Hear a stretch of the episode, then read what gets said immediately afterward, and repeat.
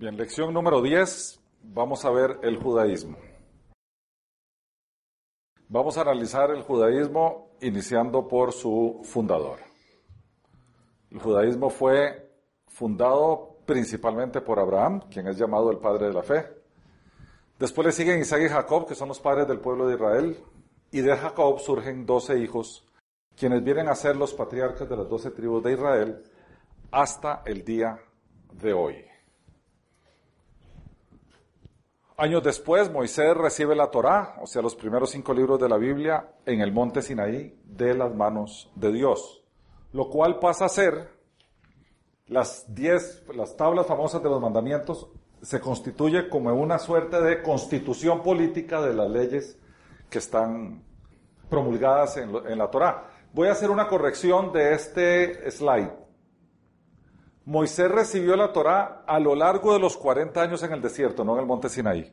En el monte Sinaí lo que recibió fueron las tablas de la ley, que son los diez mandamientos. Que hay un error en el, en el slide. Es a lo largo de la, del, del éxodo, a lo largo de los 40 años en el desierto que se escribe la Torá. Veamos generalidades del judaísmo. Hoy en día, el judaísmo tiene alrededor de 14 millones de seguidores, de los cuales solo 4 viven en Israel y los 10 millones restantes viven alrededor del mundo. Los seguidores son conocidos como judíos, contrario al Antiguo Testamento cuando eran conocidos como hebreos. Hoy en día se les conoce como judíos. Su lengua litúrgica es el hebreo. Y el país o región de origen, contrario a lo que la gente piensa, es Oriente Medio y sobre todo Mesopotamia. Son oriundos de Irak, de un pequeño pueblo que se llamaba Ur y era gobernado por los caldeos, donde nació y era originario Abraham. Los lugares sagrados, hasta donde nosotros sabemos, es la, ciudad santa, Jerusalén, y países con mayor cantidad de seguidores, Israel principalmente, Estados Unidos y el tercer lugar, Argentina. Argentina tiene la comunidad judía más grande del mundo después de Estados Unidos. O sea, fuera de Israel, después de Estados Unidos la tiene Argentina. En el PowerPoint que está en el web, para ir a la siguiente filmina hay, que hacerle clic a este loguito rojo de unánimes arriba a la derecha. Porque este nos lleva, nos va a llevar, cuando toquemos el logo, al cuadro principal para seguir la secuencia. Nos va a llevar aquí. Entonces, ese cuadrito rojo nos lleva al cuadro principal y aquí los, los, los hiperlinks están en los títulos. Entonces, al darle aquí, nos lleva al texto sagrado. Esto es como una especie de tabla de contenidos de la presentación. El texto sagrado del judaísmo. La Torá, sin duda alguna, o sea, los primeros cinco libros de nuestra Biblia, que no se llaman igual a como nosotros los llamamos. El Génesis se llama Bereshit, que quiere decir en el comienzo o en el principio. El libro del Éxodo se llama Shemot, que quiere decir nombres. El libro de Levítico se llama Vayikra y dice y me llamó. El libro de Números quiere decir Bemidbar en el desierto y Deuteronomios de Barim, que son palabras, cosas o leyes. Esto es interesante porque, a ver, a mi jefe que es judío, cuando yo le hablo del libro de números, él no sabe cuál es. Tenemos que ir a abrir el, libro de él y empezar a buscarlo para que le llegue. ¿Verdad? El libro, tal vez los dos que sí saben, ellos son Génesis y Éxodo, pues son los más famosos, los más populares, digamos. Hay películas y cosas, no son exactos. O sea, los textos son exactos. En las Biblias, que han sido traducidas correctamente, porque si usted busca, por ejemplo, en la Biblia del Nuevo Mundo, que es la Biblia de los testigos de Jehová, no son exactos. O sea, aquellas traducciones fieles de la Biblia, tipo la Reina Valera, por ejemplo, son exactos, pero exactos al detalle. ¿Verdad? Porque recordemos que el Antiguo Testamento, el canon, ¿se acuerda que eso lo vimos antes?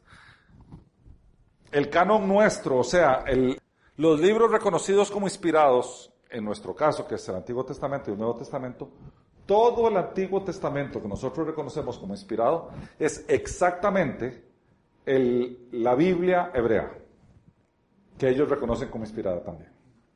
Eso tiene una razón de ser y es que en el Nuevo Testamento hay una declaración hecha por Pablo que dice, diciéndole a Timoteo su discípulo, recuérdese que a los judíos se le dio la custodia a la palabra de Dios. Por tanto, si los judíos dicen que el canon del Antiguo Testamento es ese, ese es, por mandato divino. ¿Verdad? Dios les delegó esa potestad.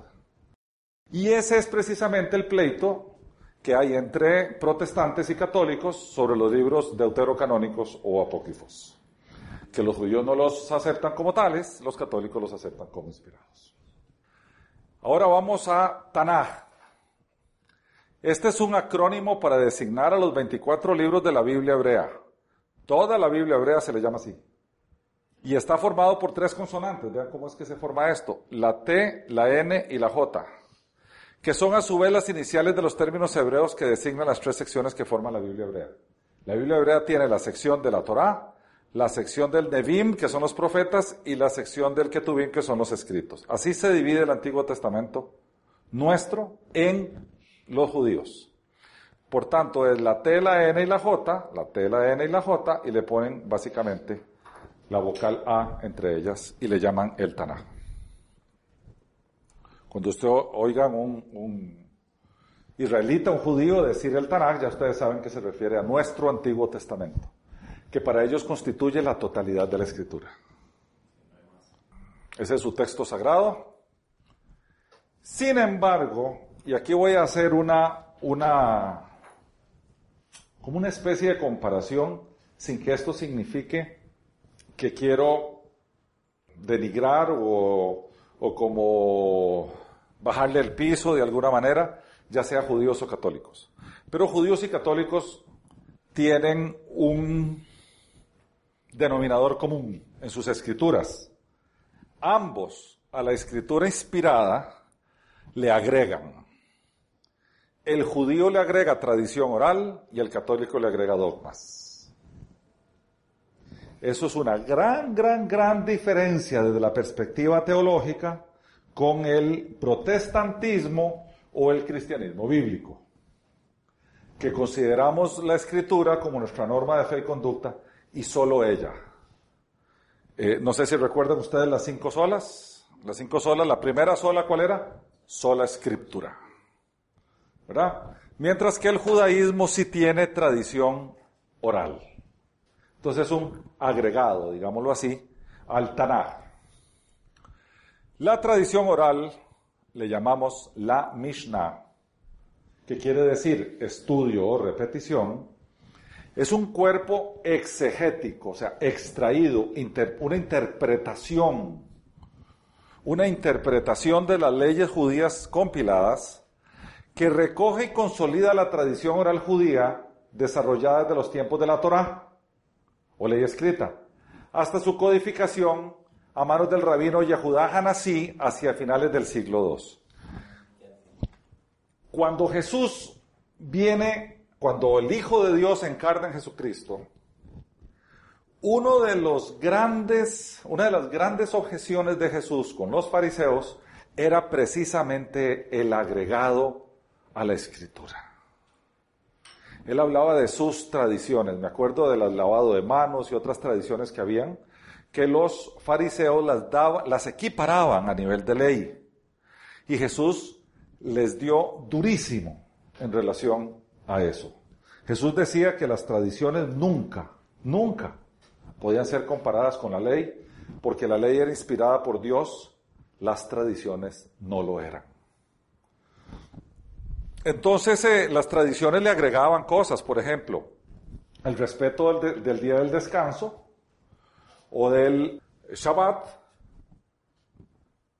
A ellos le agregaban a, trabajo, empezaban a definir trabajo. Eh, recuerdo yo algunos, algunos ejemplos vacilones. Ahora más tarde vamos a ver qué es lo que se permitía no se permitía hacer en el Shabbat. Pero me acuerdo de unos ejemplos. Usted no podía hacer, podía hacer un nudo en una cuerda. Eso le estaba permitido. Pero no podía hacer tres nudos. Si hacía tres nudos era considerado trabajo, si hacía un solo nudo era considerado no trabajo. Entonces empezaron a meterle normas y reglas y detalles a todos los temas relacionados con la Torah. A todas esas normas, reglas y detalles los complementaron o les llamaron o los adjuntaron o agregaron a la Torah de forma tal que la gente dejó de entender la Torah y se dedicó a entender la Mishnah o, la exégesis que hacían los escribas y fariseos de la Torah. En otras palabras, lo que ellos derivaban de allí lo explicaban que después pasó a ser tradición. Les voy a dar ejemplos de cosas relacionadas con la Mishnah que fueron obligados a hacerlas porque de otra manera no podían tener explicación. Los sacrificios en el templo. Una vez que el templo fue destruido, en el año 70 después de Cristo por Tito, ¿cómo iban ellos a obedecer la Torá que los mandaba a ir al templo a hacer sacrificios? Era un imposible. Entonces cambiaron, le agregaron, metieron tradición oral para sustituir los, los sacrificios con otras cosas. De forma tal que ellos consideraban que Dios iba a, como era un imposible, ir a hacer sacrificios al templo porque no había templo, entonces Dios iba a reconsiderar ese mandato y lo iba a adaptar a las circunstancias. Porque era un imposible. Sí tenían los corderitos, sí tenían los sacerdotes. Bueno, los sacerdotes habían sido esparcidos después de, de esa toma de Jerusalén. Pero ¿cómo iban a hacer si no había templo? Nosotros los creyentes entendemos por qué no había templo, porque el sacrificio cesó a partir del sacrificio único e irrepetible de Cristo. Entonces ya no era necesario seguir haciendo sacrificios. Pero si uno se queda en el Antiguo Testamento no tiene más remedio. Hay que agregarle. El cuerpo jurídico o corpus ir, este es un término latino. ¿Y cómo procesan, digamos, que si su Dios todopoderoso, digamos, es un imposible, para Dios no hay nada imposible? ¿Cómo, cómo, digieren, cómo Es que no es un imposible para Dios, es un imposible para, ellos. el ser humano. No para Dios, sino para ellos. Y, y, y, y en la escritura en algún lado ellos pueden aducir que Dios acepta ese cambio. En la tradición oral, porque si la tradición oral se convierte en tradición inspirada, como es el dogma para los católicos, mm, vos estás siempre cumpliendo con el mandato divino. El tema es si aceptar la tradición oral también como inspirada como los católicos aceptan los dogmas como inspirados. La lógica es la misma, pues. El cuerpo jurídico o, corpus juris, llamado Mishnah, es la base de la ley judía oral o rabínica, que conjuntamente con la Torá o ley escrita conforman la Alalá. A su vez, la Mishnah fue ampliada y comentada durante tres siglos por los sabios de Babilonia, que se llama la Gemara, en tanto, la Mishnah original y su exégesis o Gemara recibieron conjuntamente el nombre de Talmud. O sea, en adición, si la Mishnah era una exégesis de la Torah, ahora el Talmud se convierte en una exégesis de la Mishnah. Porque cuando usted arranca a agregarle cosas a la palabra de Dios, no se detiene. Porque a quién le podría uno decir, eso no fue inspirado y eso sí fue inspirado. Seguimos con su texto sagrado. El Talmud recoge principalmente las discusiones rabínicas sobre las leyes judías, tradiciones, costumbres, narraciones y dichos, parábolas, historias y leyendas. El Talmud es súper amplio, súper, súper amplio. Y tenemos dos versiones del Talmud. Vea cómo la cosa se complica. El Talmud de Jerusalén, el Talmud, esta es la palabra hebrea para Jerusalén, Jerusalmí, que se redactó en la entonces recién creada provincia romana de, así lo pusieron los nombres para sacarse el clavo, Filistea. Nombre dado por el emperador Adriano a Palestina en el siglo II como castigo a los judíos sublevados. Pues los filisteos eran los enemigos naturales de Israel. Entonces el, el emperador romano para sacarse el clavo le puso Filistea. No me queda claro el tema del Talmud. O O sea, nuevamente, el Talmud es una exégesis de la Mishnah. Nada Y más. recogen adición parábolas, historias, leyendas, dichos, narraciones, costumbres Más la, Más la- más la Mishnah, que- más la y Torah. Y la Mishnah es una exégesis de la Torah. Así es. Talmud es lo que hoy en día ellos dan, pe- pero vea que hay dos tipos. Está el Talmud de Jerusalén y el Talmud de Babilonia, ¿verdad? Que fue redactado en la región de Babilonia también. Entonces, dependiendo de quién sos vos, de cuál escuela, de cuál escuela perteneces, de cuál rama del judaísmo perteneces, así tomas uno o el otro. Tanto el Talmud como la Mishnah solo comprenden la Torá, no el Tanaj. No, exactamente. Lo que pasa es que acordate que la Torah es la ley a cumplir. La Torah es la ley a cumplir. Por tanto, ahora vamos a ver más adelante, cuando estamos hablando de eternidad y salvación, lo importante que es la Torah. Los otros son textos importantes y están, si son tan importantes que hay hasta fiestas y todo alrededor de esos textos. Sin embargo, los mandatos, los mandatos que tiene que cumplir el pueblo de Israel están en la Torah. Dice, ambas versiones fueron redactadas a lo largo de muchos siglos por generaciones de eruditos provenientes de muchas academias rabínicas establecidas desde la antigüedad De nuevo, una vez que uno abre la puerta, esa puerta no se cierra. Cuando uno tolera que a la escritura se le agregue, eso es de no acabar. Ahí sigue adelante. Les voy a poner un ejemplo. El dogma de la ascensión de María en cuerpo a los cielos, uno pensaría que fue dictado o escrito por ahí del año 300 o 400 o 500 o hasta 1000, 1200 o, o 1500 y pico en el concilio de Trento. Fue dictado en el año 1950 por Pío XII. Y hoy si a Francisco se le ocurriera dar una declaración ex cátedra, o sea, sentado en su trono en su carácter de infalible, podría agregarle más. Porque una vez que usted dejó la puerta abierta, esa puerta no se cierra. El judaísmo considera al Talmud la tradición oral, mientras que la Torá es considerada la tradición escrita.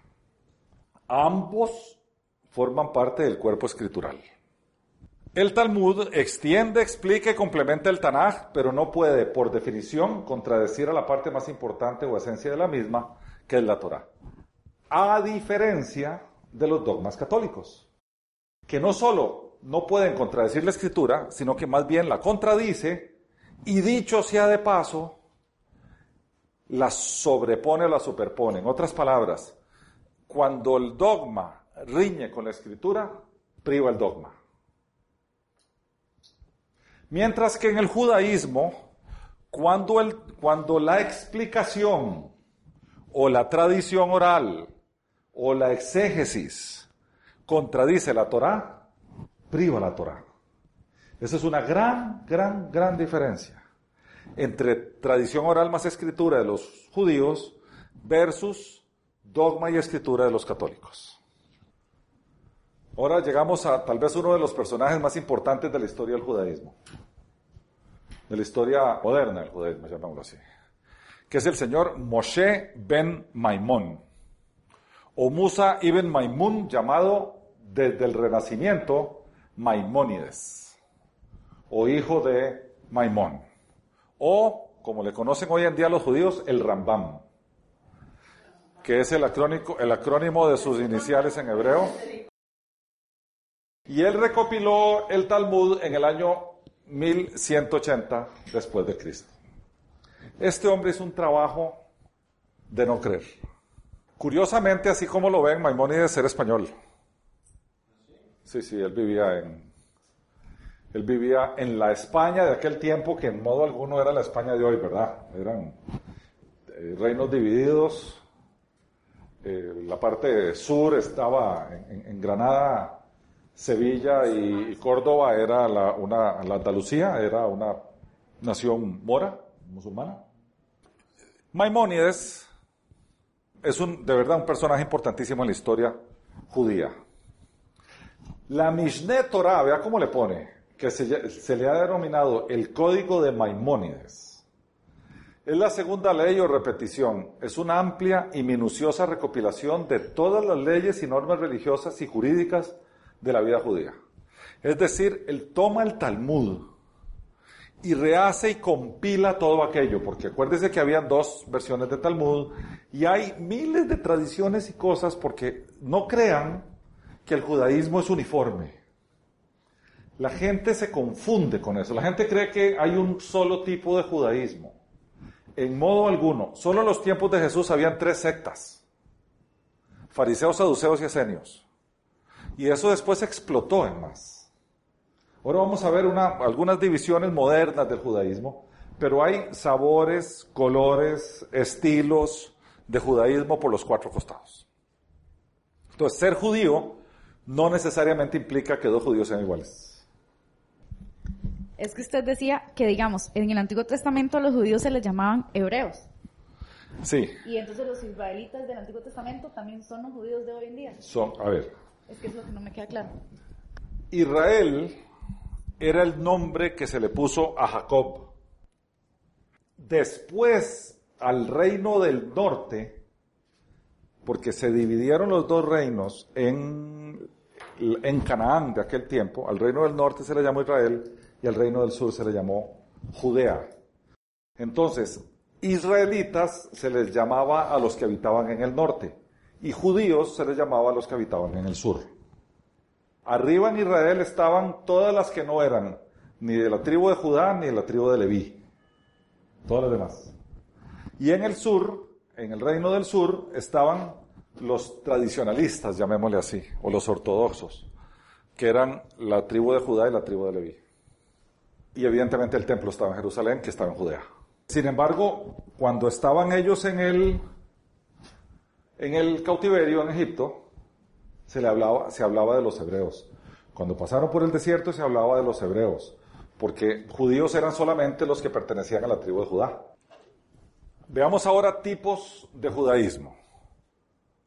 Hoy en día hay una gran división de judíos que se hizo en relación a los lugares a donde fueron a parar después de la dispersión del año 70 después de Cristo. Unos fueron a parar a la parte norte de Europa, que se les llama askenazíes, y otros fueron a parar a la parte sur de Europa, sobre todo en la cuenca mediterránea y particularmente en la península ibérica, que se les llama los sefardíes. Muchos de nosotros, sin saberlo, tenemos ancestros dentro de los sefardíes. Muchos de nosotros. Por ejemplo, los Rodríguez, los González, los Gutiérrez tienen ancestros sefardíes. Porque en sefardita la terminación EZ quiere decir hijo de. Entonces los Rodríguez son hijos de Rodrigo, los González son hijos de Gonzalo. ¿Verdad? Y así sucesivamente. Entonces, mucho de la gente que vino a parar a, América, a colonizarla, Latinoamérica, que venía de esos lados, bien, tiene una raíz sefardí. Los otros, que hoy denominamos judíos, que a nosotros hasta aquí en Costa Rica le decimos polacos, porque la mayoría vienen de Polonia, vienen de la parte norte, entonces son askenazíes. Ok, pero entonces tanto los es- askenazíes como los sefardíes es un, son producto de la primera dispersión del año 70. No de la primera. Bueno, de la dispersión del año 70 después de Sí. Cristo. Sí, unos, unos tomaron para un lado, otros tomaron para el otro, y de acuerdo a donde se fueron a instalar, generaron cultura. Porque vean, aquí no se discute si la Torah era su libro o no era su libro, si era la ley o si no era la ley. No, no era de eso. Generaron cultura distinta. Porque una cosa es vivir en el Mediterráneo y otra cosa es vivir en Alemania. ¿Verdad? Con las estaciones y, la- y lo, y lo complicado del tiempo, etcétera, etcétera. La rama judía en Etiopía. Se dice, porque ahora encontra- encontraron, ¿se acuerdan cuando lo de Idi Amin y todo aquello de Uganda y eso? Encontraron tribus de gente de raza negra que seguían absolutamente todas las tradiciones de la Torá enclavados ahí en el África. Pero las seguían a pie juntillas. De hecho, cuando los encontraron eran gente súper sana, Llamó mucho, poderosamente la atención su pureza dental. Tenían dientes perfectos. Y se dice que ellos eran los que, a donde pertenecía el famoso eunuco que, que iba hacia el sur en un carruaje cuando el Espíritu Santo manda a Felipe a, a detener el carruaje y- y hablarle de Cristo y bautizarlo. Y se dice que esa gente, se dice, que esa gente fue allí convertida y empezó su tradición a partir de la famosa reina de Saba, que visitó y tuvo una relación extensa con Salomón. Ella era la reina del sur, se le llamaba la reina del sur, y parece ser que de ahí nacen esas comunidades. Ni los judíos lo tienen claro, pero son... Ah, no, viven ahora en Israel, los sacaron todos de allá y se los llevaron para Israel. Sí, sí, porque una cosa es vivir en la Israel de hoy que vivir en el África de hoy. Los sefardíes, y aquí, aquí es donde vienen las diferencias culturales, diría yo. Los sefardíes desarrollan una actividad comunitaria más bien religiosa, mientras que las instituciones askenazíes suelen desplegar un abanico más amplio. Ellos siguen siendo pueblo, haciendo cultura, deportes, teatro, política, economía, sionismo, etc. O sea, podríamos decir que los judíos del norte de Europa son mucho más pueblo judío que los sefardíes del sur, que se integraron a la cultura occidental y guardaron su teología. Para ellos, son respetuosos de su teología, pero son abiertos culturalmente. Mientras que los del norte de Europa son muy cerrados culturalmente. Dense cuenta. Ustedes ven los sefardíes del sur de España o ven los sefardíes que andan aquí. en- ¿Sabe dónde hay de todo esto? En Panamá. En Panamá está clarito las diferencias. Y ustedes ven que los, los descendientes de sefardíes son gente completamente integrada a la comunidad y ustedes ven que los descendientes de askenazíes son gente muy cerrada en su cultura. Dentro de ellos hay conservadores y hay reformistas. Dentro de esos mismos. Pero, pero en modo alguno son como sefardíes, ¿verdad? No son ni Rodríguez ni González. Son eh, eh, Jacobowitz y esos, apellidos. Y vos los ves que son blancos, son rubitos, son ojos claros, así los ves. Yo diría que la gran diferencia es que los sefardíes son teológicamente judíos y los askenazíes son pueblo más que religión. Son religión más nación, llamémoslo así. Mientras que los sefardíes son religión, pero culturalmente abiertos y, muy locales. Por ejemplo, un judío sefardí parameño es parameño, y Panamá es su país, y su esto, y su el otro. Mientras que un askenazí le sigue mucho el, pulso a Israel y lo que pasa en Israel y las cosas, y, y es mucho más sionista, llamémosle así. El mundo religioso judío contemporáneo responde a una diversidad de sensibilidades a través principalmente de dos corrientes. Y yo diría que, aparte de la corriente cultural, que es la que vimos en el primer punto, esta otra sí es teológica. Los ortodoxos o tradicionalistas, dice, está unida al respeto del conjunto de las prescripciones de la tradición escrita y oral. Estos podríamos llamarlos, son los, los de. Hoy en día estos van perdiendo porcentaje de participación, llamémoslo así. En Israel, si acaso, son un 5% de la población. Por eso les puse las dos, las dos diferencias aquí arriba. Esta de aquí es cultural, esta de aquí es teológica. Sea, culturalmente son diferentes los askenazíes que los sefardíes y desde la perspectiva teológica los ortodoxos y tradicionalistas son diferentes a los liberales o los reformados. Y ahí, en medio de ese, hay, un, hay todo un espectro, ¿verdad? Porque, por ejemplo, los de aquí abajo hay judíos que comen cerdo. Los de aquí arriba no solo no comen cerdo, sino no comen carne y leche mezcladas. Entonces sí, uno tiene la idea de que todos los judíos son iguales y créanme que en modo alguno lo son. Hay grandes, grandes, grandes diferencias. Inclusive, hay gente que empezó siendo judía y se hizo atea. Veamos convicciones fundamentales del judaísmo. La primera y más importante de las convicciones fundamentales judías, la más importante de todas. No hay una que supere esta. No hay una. Es Dios es uno y único. ha creado el universo y todo lo que contiene. Esa declaración está en el libro de Deuteronomio, en nuestro libro de Deuteronomio, capítulo 6, versículo 4, que es la oración más repetida, más popular, más importante. Aquella que fue ordenada que se pusiera en las casas, en los dinteles de las puertas, en cada puerta, en cada edificio, en cada cosa. Nosotros en, la teología cristiana aprendemos a decirle la Shema, se pronuncia Shema. También una convicción judía es que Dios ha creado al ser humano a su semejanza, dotándolo de libre albedrío y asignándole el papel de perfeccionar la creación. Con la entrega de la Torá, Dios establece la alianza con su pueblo. Y dentro de sus convicciones dice que la historia tiene un sentido y por su acción el hombre puede llevarla a su fin. ¿Cuál es el fin? A la era mesiánica libre de violencia y enfrentamientos, donde reinará la justicia para todos. Esa era mesiánica no se, no se separa mucho de nuestro reinado milenial de Cristo, ¿verdad? En su segunda venida.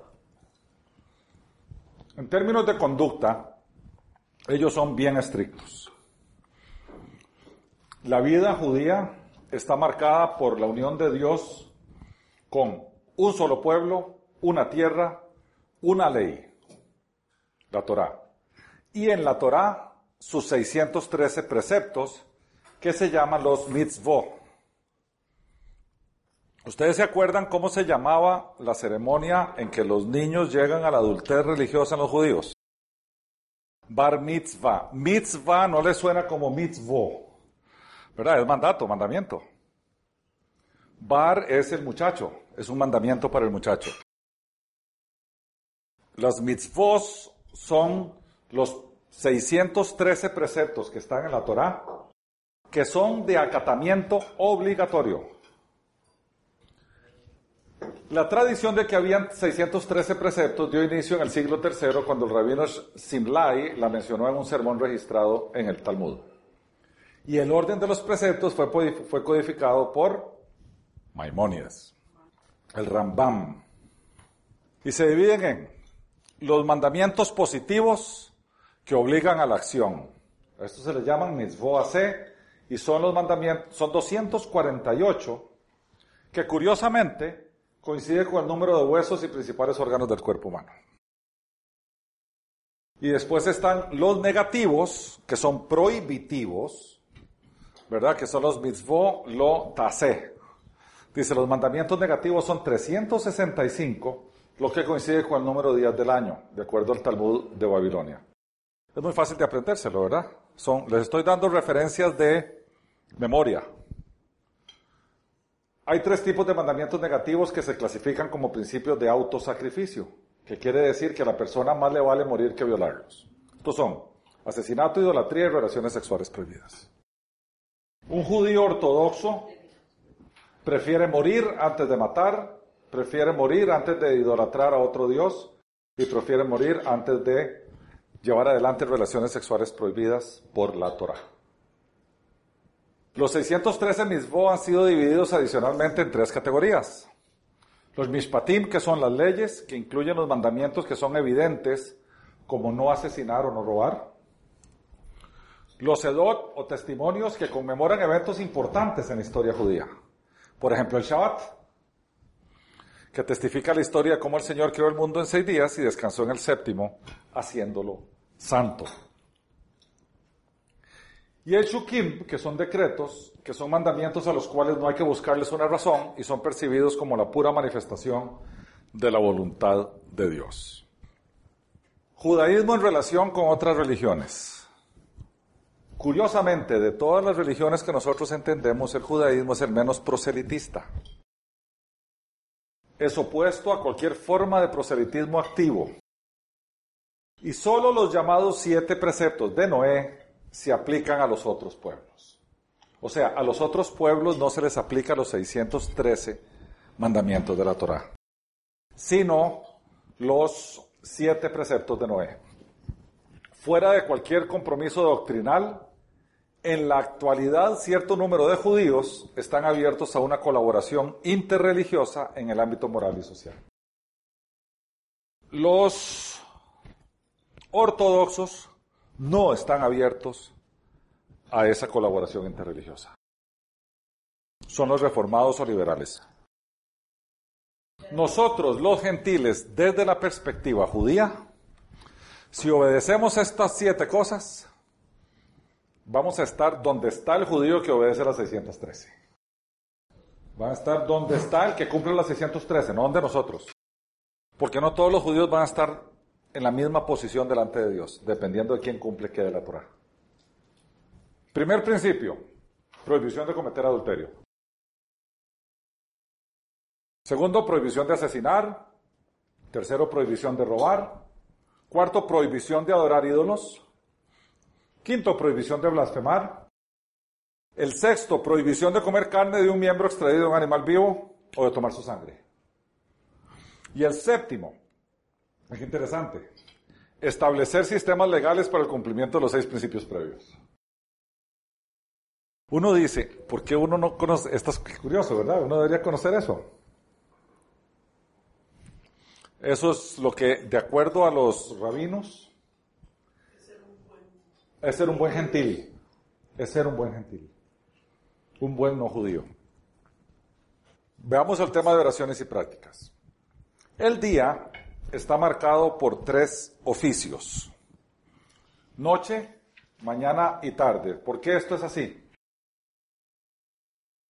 ¿Por qué primero la noche, después la mañana y después la tarde? Es el orden en que el día se desarrolla de acuerdo a los judíos. El día empieza a las seis de la tarde. Lo que es más, el día empieza cuando sale la tercera estrella en el firmamento. Para ser más precisos. Y los textos de estos oficios se toman de la Torá, de los Salmos y del Talmud. Y textos más recientes. La plegaria pública tiene lugar en la sinagoga con un mínimo de 10 hombres, las mujeres no cuentan. Si hay 9 hombres y una mujer, no cuenta, no se puede hacer el resto. Tienen que ser 10 hombres. Y otros momentos litúrgicos, como es el caso del Pesaj o la Pascua, se desarrollan en el hogar. En principio, los hombres llevan un solideo o kipá, ¿Por qué, creen ustedes que hay que llevar un kipá? ¿Qué representa ese kipá? Las mujeres no lo llevan. El hombre es cabeza de la mujer y Dios es cabeza del hombre. El kipá simboliza la sujeción del hombre a Dios en autoridad. Y durante el oficio de la mañana, un chal de plegaria que se llama el talit, que es este que ven aquí, el talit, y las filacterias o llamadas tefilín, que son ven esto aquí, estos, estos amarres que están aquí, aquí hay una caja, y aquí hay otro amarre, y aquí hay otra caja. ¿La ven esta cajita de aquí? Allí adentro está el esma. Oye Israel, Jehová vuestro Dios, uno es. En las sinagogas liberales las mujeres participan en los oficios de pie y en igualdad. En las liberales. En las tradicionales participan arriba. En el fondo, arriba. en el primer piso solo puede haber hombres. Jesús se refirió a los famosos tefilín las filacterias cuando hablaba de los, de los fariseos que querían ser vistosos y decían, ensanchan sus filacterias para que todo el mundo vea su religiosidad. ¿Eso qué quiere decir? Estas cajitas de aquí las hacían todas grandes para que la gente viera cuán importante era la Esma en su vida. Entonces eran como, como exhibicionistas de su religión. Esas eran las filacterias a las cuales ese texto hace referencia. ¿Alguna duda hasta aquí? Mucho término hebreo, yo sé. Pero lo importante son los conceptos. Desde la perspectiva judía, un judío que se quiera casar con una mujer no judía ella tiene que dejar su fe y convertirse en judía. ¿Cómo es considerada por ellos, digamos, una persona que renuncia a su fe? ¿O cómo es el procedimiento con el que lo hacen? Dependiendo del, judaí, del tipo de judaísmo al cual vos perteneces, así son los requisitos. Por ejemplo, si sos un ortodoxo, la respuesta es no. Una mujer no judía no se puede casar con un judío. Menos, mucho menos, que se convierta con el propósito de casarse. Porque eso quiere decir que la conversión es falsa. Una conversión genuina, una religión es por fe y por creencia en esa religión, no porque te quieres casar con alguien de ahí adentro. Entonces los rabinos de las eh, ramas ortodoxas te dicen no, no, no, y no, y no, y no. Y usted sigue insistiendo, insistiendo, insistiendo, y le puede dar toda una vida insistiendo al rabino que usted se quiere convertir. Hasta que el rabino decide que usted está siendo lo suficientemente honesto y tiene la pasión judía para convertirse en un judío, le abre un pequeño espacio. Pero puede no decidirlo. No es una razón válida para un rabino ortodoxo que usted se enamoró de una persona del judaísmo y usted quiere convertirse para casarse con ella. Esa no es una razón válida. En los liberales, sí lo, sí lo es. Y entonces entras en un proceso de educación, tenés que aprender hebreo, tenés que aprenderte la Torá y tenés que hacer un montón de cosas que te toma un proceso como entre un año, año y medio. Uno puede visitar una sinagoga, eso no tiene nada de malo, pero que pertenezcas, o sea, que tu nombre sea escrito en los registros que hay en Israel, del pueblo judío, de todo el mundo, y que como resultado de eso tenés derecho a un pasaporte. Ahora sí, vamos a la alimentación. El kashrut designa aquello correcto o apropiado para ser consumido. Aquello que cumple con los preceptos del kashrut es kasher, mejor conocido por su pronunciación kosher.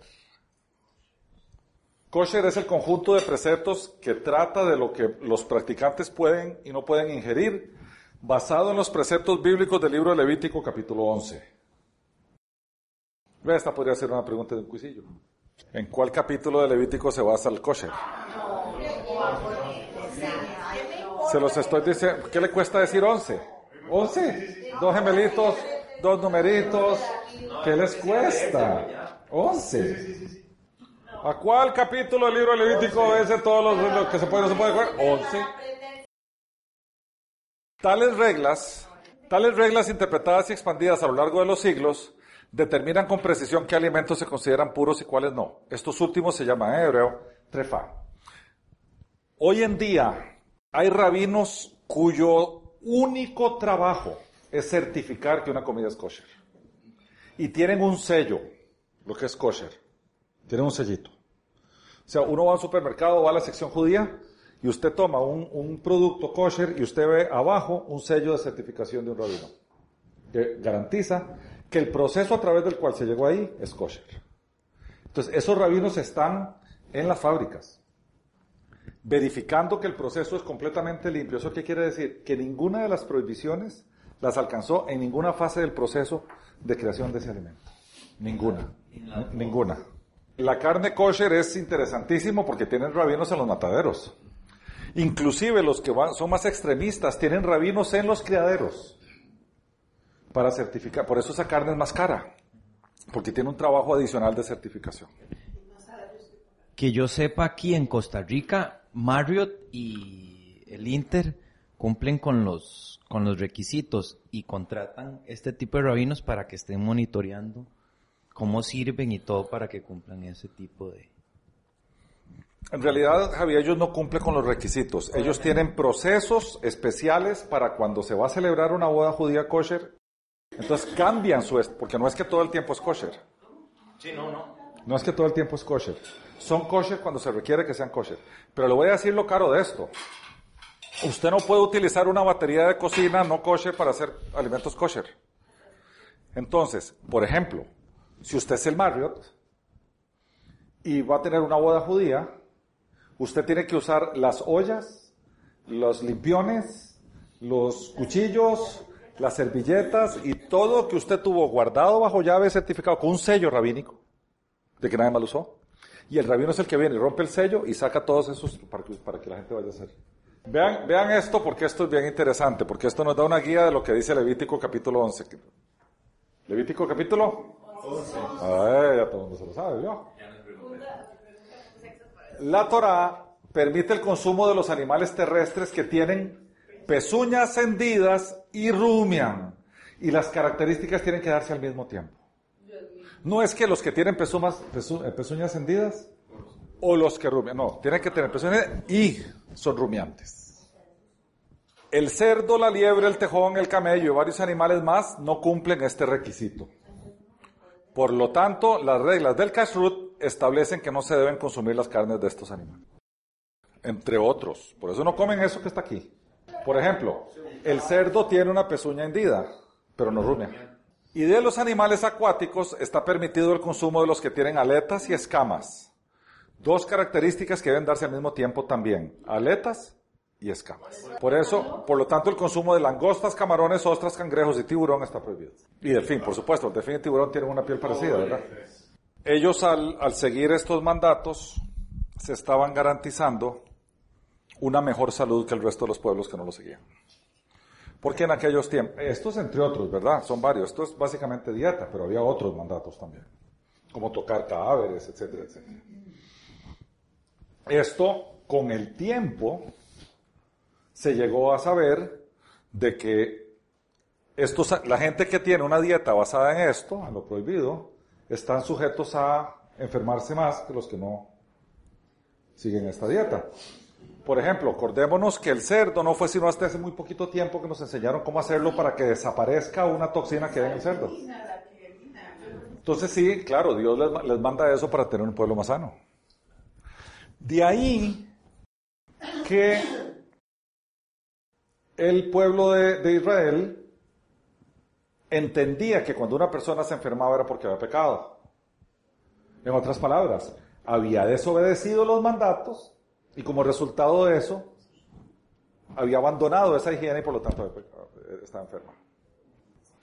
Ellos el pecado y la enfermedad lo equiparaban. Acuérdense del famoso ciego que estaba en una esquina y Jesús venía con sus discípulos y los discípulos le dijeron, Señor, ¿quién pecó, él o sus padres? Es esa, esa correlación. Las aves.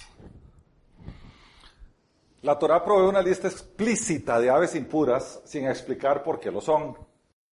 Pero vea qué interesante, la mayoría son aves de rapilla o, cañore- carroñeras.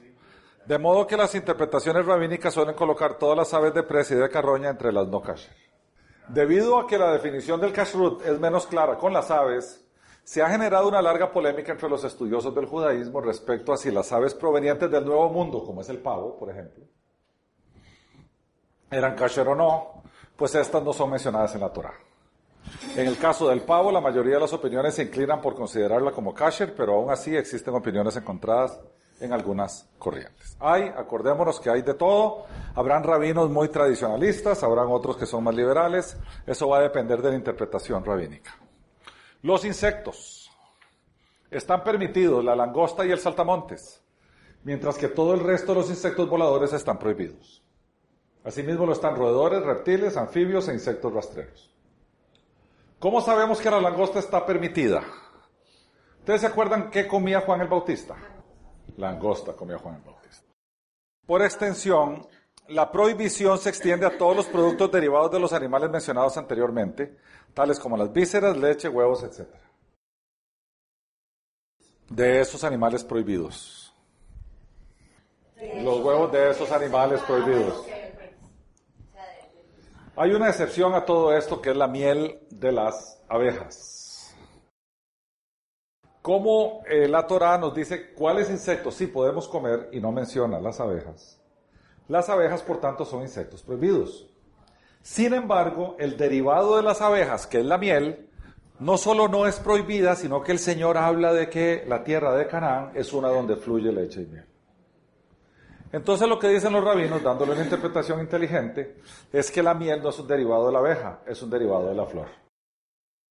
Entonces ellos dicen, la miel sí se puede consumir. No, porque el Señor al hablar de que la miel es atractiva en Canaán y que había leche y miel, el Señor está autorizando consumir miel. Veamos clero y congregación. La principal cabeza, la principal autoridad eclesiástica es el rabino, que en hebreo es rabí, como le decían a Jesús, ¿verdad? que es el clérigo en el judaísmo equivalente a maestro o su excelencia, porque el maestro se equiparaba más para arribita, ¿verdad? En aquellos tiempos, a ver, era el rabino el que sabía leer y escribir, empecemos por ahí. Por eso era maestro, porque él tenía conocimiento que los demás no tenían. Y entonces él tenía el trabajo de enseñar. Entonces sí, en adición entonces estaba un puesto de preeminencia porque era, tenía más conocimiento. La palabra rabino se deriva de la raíz hebrea rab, la cual significa en hebreo bíblico abundante o en arameo distinguido. ¿Verdad que es más o menos como esta es su excelencia? Recordemos que el arameo es un derivado del hebreo. Y, preguntita quiz, era el idioma o lenguaje que Jesús hablaba. Jesús hablaba en arameo. Es como ver el griego clásico con el koiné. O sea, uno que hablaba en arameo entendía el hebreo, uno que habla español no entiende latín. El rabino era una figura de los fariseos en sus orígenes. De los fariseos. Vea, esto es tremendamente importante porque muy poquita gente lo sabe. Y ahí entendemos de dónde venía el tema farisaico. El rabino era una figura farisaica. Sus orígenes se, van hacia atrás del siglo III antes de Cristo y perseguía desplazar a los falsos sumos sacerdotes de los saduceos, que eran los líderes del templo, a través del culto de la sinagoga o de la sinagoga. Vean, esto es muy importante, porfa. Si los fariseos eran los rabinos, o si los rabinos más bien eran fariseos, eran estudiosos de la ley, cumplidores de la ley, eran gente muy celosa de la ley, porque enseñaban la ley. Y resulta que nos encontramos que ellos querían desplazar a falsos sumos sacerdotes del partido saduceo, porque eran los líderes del templo. Aquí podríamos decir entonces que los saduceos de los tiempos de Jesús, que eran falsos, eran hipócritas, pero no solamente hipócritas, eran los que comerciaban en el templo y todas esas cosas. En la escritura no nos dice nada, pero uno podría deducir que Anás y Caifás eran saduceos, porque eran sus sacerdotes. Lo que sí era un tema es que era legendario cómo los fariseos iban en contra de los saduceos y también se sabía que los fariseos eran los que estaban disgregados por todo Canaán en las sinagogas enseñando la palabra de Dios en las sinagogas. Cristo tenía un pleito con los fariseos porque eran, le hacían mucho agregado a la escritura. Mucho pleito pero también tenía mucho pleito con los falsos sumos sacerdotes que eran comerciantes del templo. Si el Señor iba en contra de los que estaban en contra y en contra de los que estaban a favor, ¿verdad? Sí, la religión de entonces no le convencía a él, ni de los fariseos ni de los saduceos. La función de enseñanza o de maestro era el rabino. La función sacerdotal que se ejercía en el templo parece ser en los tiempos de Jesús, por eso pongo falsos sumos sacerdotes, porque sabemos que los sacerdotes vienen de la tribu de Leví y del orden de Aarón, que en ese tiempo no había ni saduceos ni fariseos, eran unos solos. Esto es, esto es, estos falsos sumos sacerdotes arrancan después del o durante la idolatría del pueblo de Israel en los tiempos de los babilonios. Desaparece el arca, regresan, se van al exilio, vienen setenta y pico años después del exilio y ya no hay arca. Se reconstruye el templo, pero ya no hay arca. Y ahí arranca todo un tema de administración de templos de los, de los estos. No sé a ciencia cierta cuándo es que arrancan la corriente de los saduceos. Lo que sí es un hecho es que los saduceos no pensaban que había resurrección, no creían en ángeles ni en demonios. O sea, era todo un tema de separación teológica de los fariseos. Pablo se basa en eso cuando lo enjuician públicamente y ve que los que están ahí enjuiciándolo son saduceos y él dice, pero es que yo estoy aquí porque me están cuestionando la resurrección de los muertos. Y se arma un pleito entre saduceos y fariseos y se arma aquello, entonces ya no lo enjuician. Ellos tenían teologías completamente distintas. ¿Verdad? Vamos a ver más adelante, vea qué interesante esto. Desde el año 70 después de Cristo, tras la desaparición del segundo templo a manos del ejército del Imperio Romano, los rabinos se instauraron como la nueva autoridad y la escuela espiritual de los judíos. ¿Por qué? Porque en el mundo entero se instalaron sinagogas y el templo desapareció. Al desaparecer el templo, desaparece el sumo sacerdote, desaparece todo el régimen sacerdotal, los levitas son esparcidos por todo el mundo y no queda más remedio que ir a las sinagogas. Ok, hablemos de la sinagoga. La sinagoga es el lugar donde se reúnen los judíos. Como es un sitio de reunión, diálogo e interpretación, la sinagoga es conocida en hebreo como Beit Ha-Neset, expresión que significa casa de asamblea. De hecho, el Neset es como se le llama la asamblea legislativa en Israel, el Neset. No es diferente a lo que nosotros llamamos iglesia o eclesía, que es asamblea o reunión. Así que vean qué curioso. No se le distancia mucho conceptualmente el término sinagoga al término eclesía, o eclesia como le llaman algunos, que es de donde se deriva iglesia, que quiere decir asamblea de creyentes o asamblea de santos. La sinagoga es muy antigua, posiblemente se remonta a tiempos posteriores a la división de los dos reinos hebreos, el de Judá e Israel, que habíamos hablado antes, ¿verdad? O luego la destrucción del primer templo en el año 587 a.C., o durante el cautiverio en Babilonia del 586 al 537. No se sabe exactamente cuándo arranca la sinagoga. El número de sinagogas creció al establecerse la lectura pública de la Torá. En el año 70, en el momento de ser sitiada y destruida Jerusalén, allí se contaba con unas 400 sinagogas. Son un montón. Un montón de sinagogas en un territorio tan chiquitito. Estas casas de asamblea no eran edificios especialmente construidos para el culto en aquel tiempo. Hoy en día sí, pero en aquel tiempo no. Un simple local hacía las veces de lugar de reunión, pero también existían grandes edificios para este fin. Estas sinagogas antiguas estaban administradas por un notable o un consejo de tres notables. La explicación del texto sagrado se reservaba a un rabino o algún fiel versado en el conocimiento de la ley mosaica.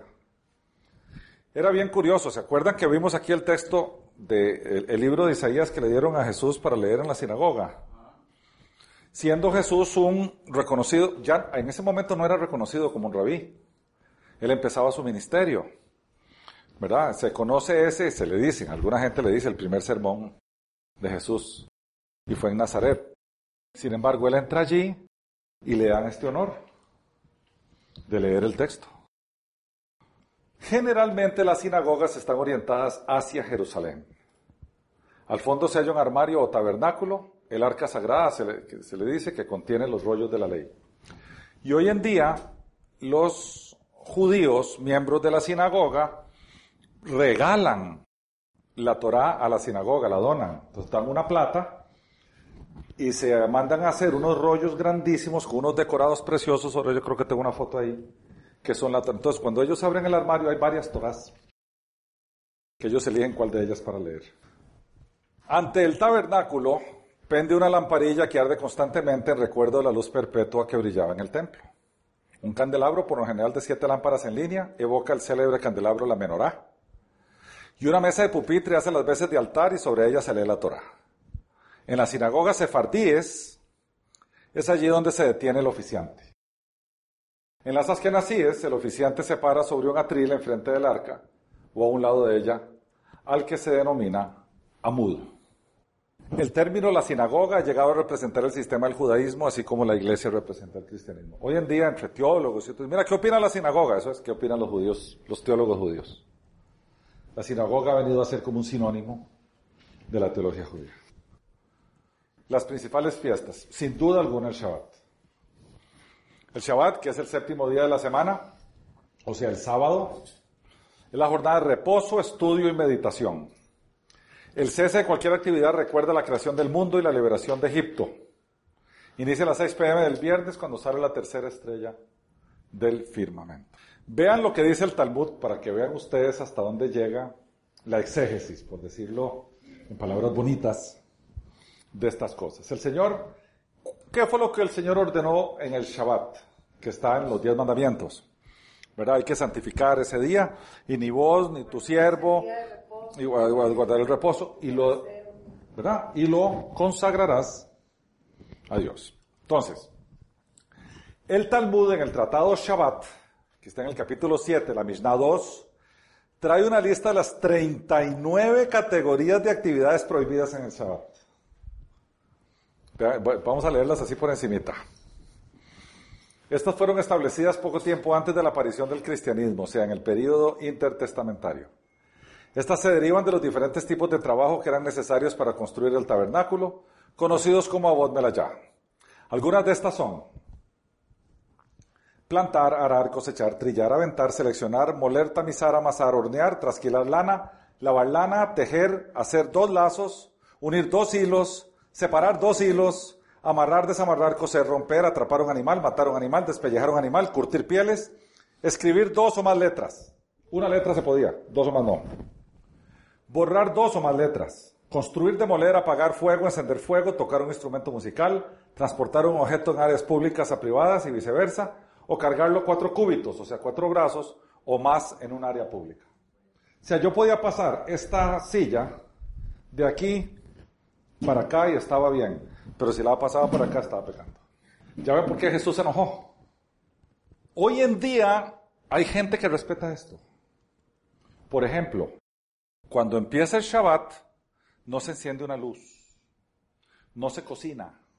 Entonces ellos preparan sus alimentos y sus cosas desde antes y los dejan listos. Van a la sinagoga caminando, no importa la distancia, pero no pueden ir en nada que tenga motor. No pueden subirse en un, edificio, en un elevador, etcétera, etcétera, etcétera. Hay todo un tema rabínico ahí. Ok, de las fiestas que son siete más dos, son siete más dos. Hay siete fiestas que están, que son de cumplimiento obligatorio, que están explícitamente en las escrituras que deben celebrarse y que mandan, algunas de las siete que vamos a ver ahora, ir al templo a celebrarla. Entonces uno dice, y hoy en día, ok, la Mishnah, la cosa, interpretación, cambio, sinagoga, etcétera, etcétera, etcétera. La más, creo yo, importante de todas ellas, dentro de las fiestas de primavera, es la Pascua. Las fiestas se dividen entre las fiestas de primavera y las fiestas de otoño.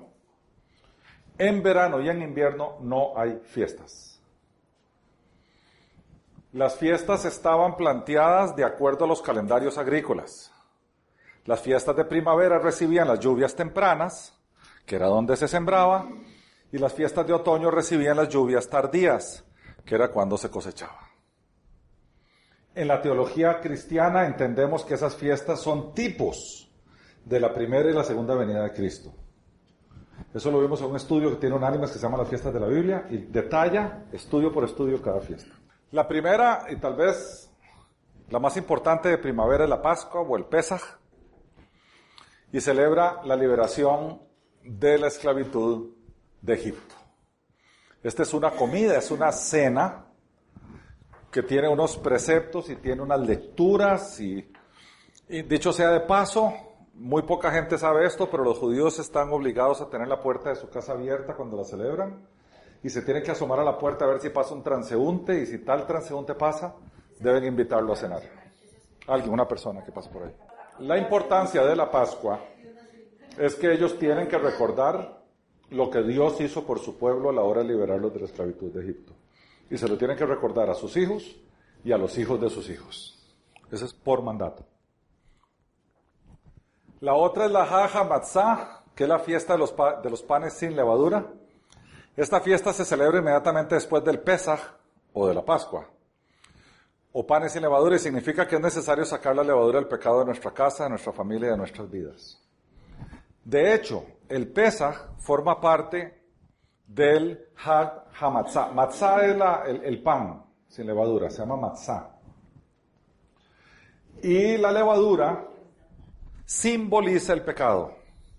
Es un hongo contaminante y simboliza el pecado. Por tanto, hay que pasar siete días comiendo pan sin levadura y sacar de la casa, buscar por todo lado posibles lugares donde hay posiblemente levadura. Yom Havikurim, que es la fiesta de las primicias y de las primicias, perdón, y celebra y reconoce la mano de Dios de bendición y provisión de su pueblo. Primicia, ellos lo que tenían que hacer era tomar las primeras cosechas, los primeros animales de la manada, lo primero de la producción y entregársela a Dios. Si estaba muy lejos del templo, tenía que agarrarlo primero, comercializarlo, tomar ese dinero y mandarlo al templo. Okay, Lo primero, las primicias, mandarlo al templo. Este es todo un tema porque se daba en primavera y se le ponía un lacito a los primeros brotes de, la cosecha. Las primeras florcitas cuando están floreando. Entonces ellos se identificaban con un lacito para, para saber que cuando se recogiera, eso le pertenecía a Dios.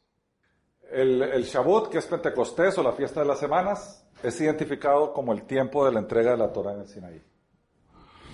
Es marcado por una lectura solemne de los diez mandamientos en la sinagoga. Pentecostés, recordemos, fue coincidente con la reunión de los discípulos y el descenso, llamémoslo así, del Espíritu Santo y la llenura del Espíritu Santo que hubo en ese día, cumpliendo con dos profecías que había hecho el Señor en el Antiguo Testamento por boca de Jeremías y de Ezequiel, una que decía que cambiaré tu corazón de piedra por uno de carne, y otra que decía que pondré mi ley en tu mente y en tu corazón. ¿Y cómo iba a poner la ley? En la de Ezequiel dice que iba a poner su espíritu en nosotros. Curiosamente, el día, la fiesta ordenada en las escrituras para celebrar la entrega de los diez mandamientos, es la misma fiesta en que a, a los primeros cristianos se les da el Espíritu Santo y por tanto la ley es puesta en sus corazones. Es, totalmente coincidente. Ahora brincamos a las fiestas de otoño. Sukkot, que es el festival de los tabernáculos, al día de hoy es observado como un festival de cosecha, pero en realidad lo que quería recordar eran las tiendas en que vivían ellos durante el desierto, durante el éxodo. Ellos comen durante los siete días de festival en, en tienditas, ¿verdad? Y recuerda la jornada hacia la tierra prometida. Rosh Hashanah, y esto lo que hace es inaugurar el año nuevo y arranca 10 días de arrepentimiento antes de llegar a la, segunda fiesta más importante de ellos, que es el Yom Kippur. Entonces, se sigue el precepto en toda la escritura de que el arrepentimiento precede al perdón. Así como Juan el Bautista, que predicaba arrepentimiento, precedió a Cristo, que predicaba el perdón. Arrepentidos y convertidos, predicaban los apóstoles. Arrepentimiento siempre precede al perdón. Está el Yom Kippur, que es el día de la expiación, y de acuerdo a la tradición, el mundo es juzgado, ellos piensan esto. Cada Yom Kippur hay juicio. Y el mundo es juzgado. Un cuerno de macho cabrío, un shofar es sonado en el año nuevo para llamar a la gente a arrepentimiento. Aquí, ya hoy en día, evidentemente, no hay templo, no hay dos chivos, no se, pueden no se puede asignar los pecados de un pueblo a un chivo. Entonces hoy lo que hacen es ayunar y orar. ¿Verdad? Es un ayuno de 24 horas. Y después está el Hanukkah, que es la fiesta de dedicación, que es por ahí de diciembre, por ahí de nuestra Navidad, que celebra la victoria de los macabeos sobre el pavoroso rey de Asiria, Antíoco Epífanes, y la subsecuente re- rededicación del segundo templo. Allí en una menorá, lo que había era un poquitín de aceite nada más, y el aceite tenía que estar ardiendo en el templo continuamente. Entonces eh, ellos encienden eso y no tenían aceite, y resulta que el poquitín de aceite alcanza para los ocho días en que tenía que estar encendido continuamente. Entonces ahora hay una menorá para Hanukkah que es con ocho brazos más el eje. La menorá tiene siete brazos, la menorá del Hanukkah tiene nueve para conmemorar eso. Y después está el Purim, que acabamos de pasarlo el Purim. Acabamos, acabamos de pasar el Purim. Que es una celebración super fiestera. Esto es una pachanga en las calles. Y andan con triquitraques, y andan con celebraciones y todo. Y el Purim recuerda la historia famosa de Esther y de Mardoqueo. ¿Verdad? Eh, y, y se lee la Megilá, que es el rollo de Esther, y es cuando Esther y Mardoqueo salvan al pueblo de Israel de, una muerte que era casi segura. Finalizando. Lugares santos de los judíos. Sin duda Jerusalén y sin duda el templo. Jerusalén es una de las ciudades más antiguas del mundo, habitada en aquellos tiempos por los jebuseos, antes de que llegara David. Y David es el hombre que toma Jerusalén como centro de operaciones. Y además de ser la ciudad sagrada del judaísmo, también es sagrada del islam y también es sagrada del cristianismo. Jerusalén, por si ustedes, por curiosidad, quiere decir casa de paz. Jerú quiere decir casa y Shalem o Shalom quiere decir paz. O sea, en teoría, la ciudad más controversial del mundo es la casa de paz. Datos interesantes, el templo fue construido en un lugar en el que Abraham se prestó a sacrificar a su hijo Isaac. O sea, aquí está en el monte Moriah, donde Abraham iba a sacrificar a Isaac. Y ahí es exactamente donde el Señor le ordena a quien construyó el templo. ¿Quién fue? Salomón. Allí se encuentra el domo de la roca, que es este, o la mezquita de Al, de Al-Aqsa, que es considerado el lugar más sagrado, ya que en él se encontraba el, el Santo Santorum o el, lugar santísimo, donde se alojaba el arca de la alianza con las tablas de la ley, una porción del maná y la vara de Aarón que reverdeció. Entonces, aquí, y solo aquí, puede ser construido el templo de nuevo. Todos estos datos que hemos hablado los judíos han sido extraídos de este sitio, por si ustedes quieren ir ahí, que se llama serjudío.com. Y les pido por favor que si entran ahí no se atrevan a hacer una pregunta. Los carajean a uno de una manera que usted no sabe. Porque usted no es judío. ¿Quién lo tiene metido en un sitio judío haciendo preguntas? Hay unos rabinos ahí, no saben la furia de esos rabinos. Pero son fúricos. No, no, vos le haces una pregunta y, el maestro te pregunta. Vos le haces, vos le haces una pregunta. Exacto, exacto. Los judíos, para ellos el espíritu humano es lo que le hace cualitativamente diferente a los animales. El espíritu humano es eterno, el de los animales no lo es. Todos los seres humanos tienen al nacer su porción, su heredad de vida eterna. Vean, todos los seres humanos. Esta vida eterna no solamente significa una existencia sin final, sino también, tras el deceso del mundo, el placer de estar ante la divina presencia. Pero van a ver qué vacilona es esta teología. Sin embargo, los actos negativos, los pecados, los errores, el no cumplimiento de los preceptos ordenados por Dios a las personas, ya sea 7 con sus derivados para los gentiles, 613 con sus derivados para los judíos, van creando obstáculos para el goce de la divina presencia. A mayor cantidad de obstáculos, menos placer se percibe espiritualmente y más pesar invade el alma. En los pocos casos en los cuales los pecados son tan horrendos y abundantes que ya casi ni chispa de bondad queda, el alma eternamente existe en un estado de desolación y abandono, atormentado por los incesantes recuerdos de los males cometidos. En resumen, cada persona crea su paraíso o su infierno, sin importar en qué cree o a qué deidad invoca o deja de invocar. Esa es teología judía de salvación. Así ven ellos la eternidad. Y para nosotros los gentiles, ellos dicen que los gentiles nacen con su porción de vida eterna también. Tal y como ocurre para los judíos, deben cumplir con los mandamientos que Dios les exige. Los siete mandamientos para las naciones. De ese modo, indirectamente, entrenan sus almas para obtener mayor gozo de su eternidad tras esta. Si se descarrían detrás de las religiones, de dioses que no son Dios, de teologías extrañas a la Torá, entonces están labrando una eternidad oscura de gozo.